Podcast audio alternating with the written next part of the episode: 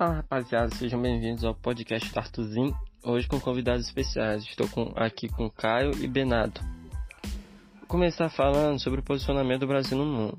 O Brasil está a oeste do planeta em relação ao meridiano de Greenwich e é o quinto maior país do mundo em relação a, a tipo extensão territorial. O Brasil tem fronteira com praticamente todos os países da América do Sul, não tendo apenas não tendo apenas com Chile e com Equador, ou seja, tem sua região separada ao lado desses países, podendo ser por meio de linhas imaginárias ou por um meio natural. Essas separações foram impostas, em sua maioria, por acordos e tratados entre os governos de cada país. O Brasil tem 26 estados e um Distrito Federal.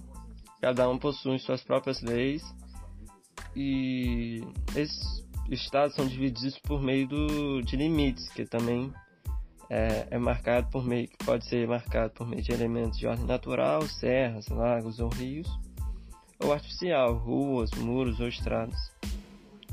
Para ter essa hierarquia que o Brasil tem hoje, passou por diversos processos históricos, caracterizados por mudanças territoriais, muito em relação aos seus limites e fronteiras, e também as questões de administração, tendo sua primeira divisão territorial no século XVI com as capitanias hereditárias. Agora passar a bola para Bernardo. Bernardo vai falar vai falar sobre os relevos aí do, do mundo.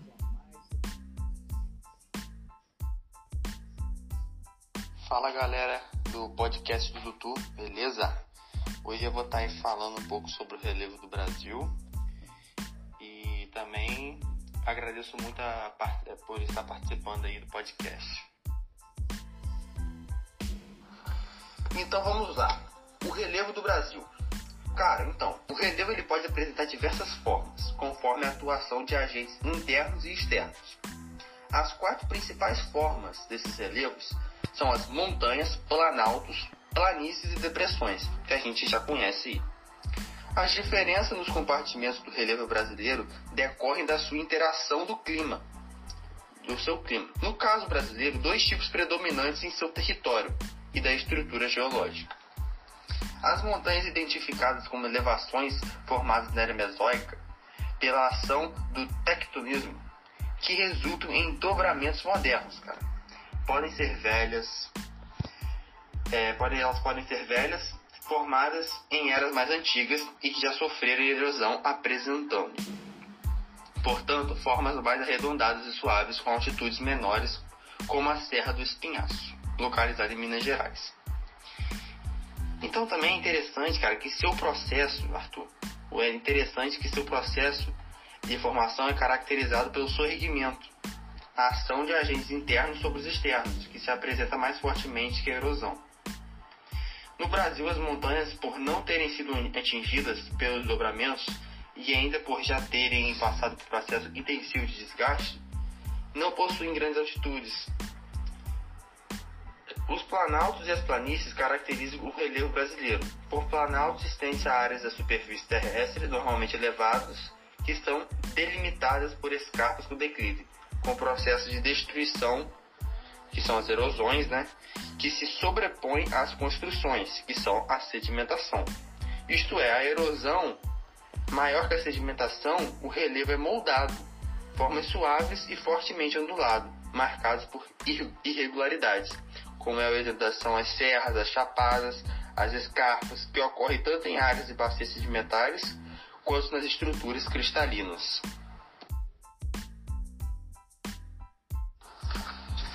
Então, as planícies destacam-se pela sua formação sedimentar, com superfícies aplainadas e que se encontram em processo de consolidação.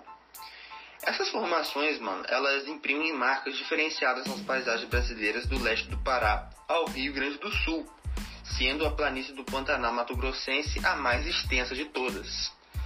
As planícies do Araguaia e a do Amazonas também são duas muito relevantes esse conjunto de formas delimitadas por aclives, a ocorrência da, das planícies e das, das bacias sedimentares recentes. São áreas quase que totalmente planas, nas quais predomina o acúmulo ou contribuição de sedimentos em detrimento ao trabalho erosivo. Ou seja, então, Arthur, ou seja, a sedimentação se sobrepõe, isto é maior que a erosão. As depressões, que também marcam as paisagens brasileiras, especialmente nos limites das bacias sedimentares, também que embora elas apresentem também áreas de escudos cristalinos, correspondem às áreas que foram rebaixadas pelos processos erosivos, nos limites da bacia sedimentares e maciços antigos. Esses compartimentos eles caracterizam com, pelo, caracterizam-se pelo predomínio da erosão e detrimento da sedimentação, resultando em formas de relevo mais ou menos plena. Basicamente com as suas suaves inclinações, no entanto, ele pode apresentar irregularidades, como é o caso do Planalto. Ah, Arthur, também é interessante falar do fuso horário brasileiro. Em 18 de junho de 1913, instituíram-se no Brasil quatro fuso horários por meio do decreto da Lei 2784, sancionado por Armes da Fonseca, então presidente da República.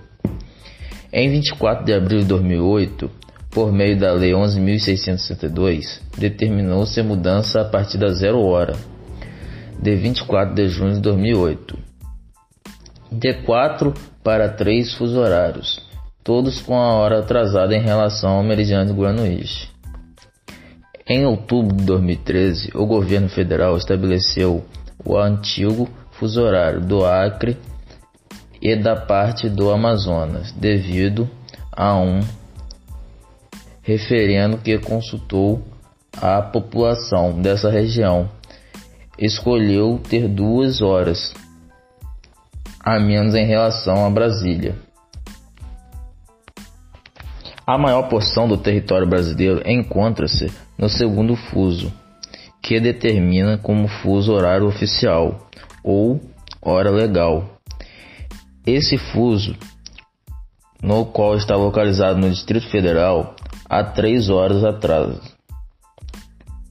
em relação a Greenwich. O primeiro fuso se apresenta atrasando em duas horas e o terceiro quatro horas. E o quarto fuso brasileiro em cinco horas. E é isso, vai se encerrando aqui o primeiro podcast com as últimas palavras de Caio. E espero que tenham gostado aqui do primeiro podcast, é, conhecimento de geografia. Primeiro de do Brasil, o segundo do, dos relevos e o terceiro de Caio do, do fuso horário. E é isso. Espero que tenham gostado e valeu!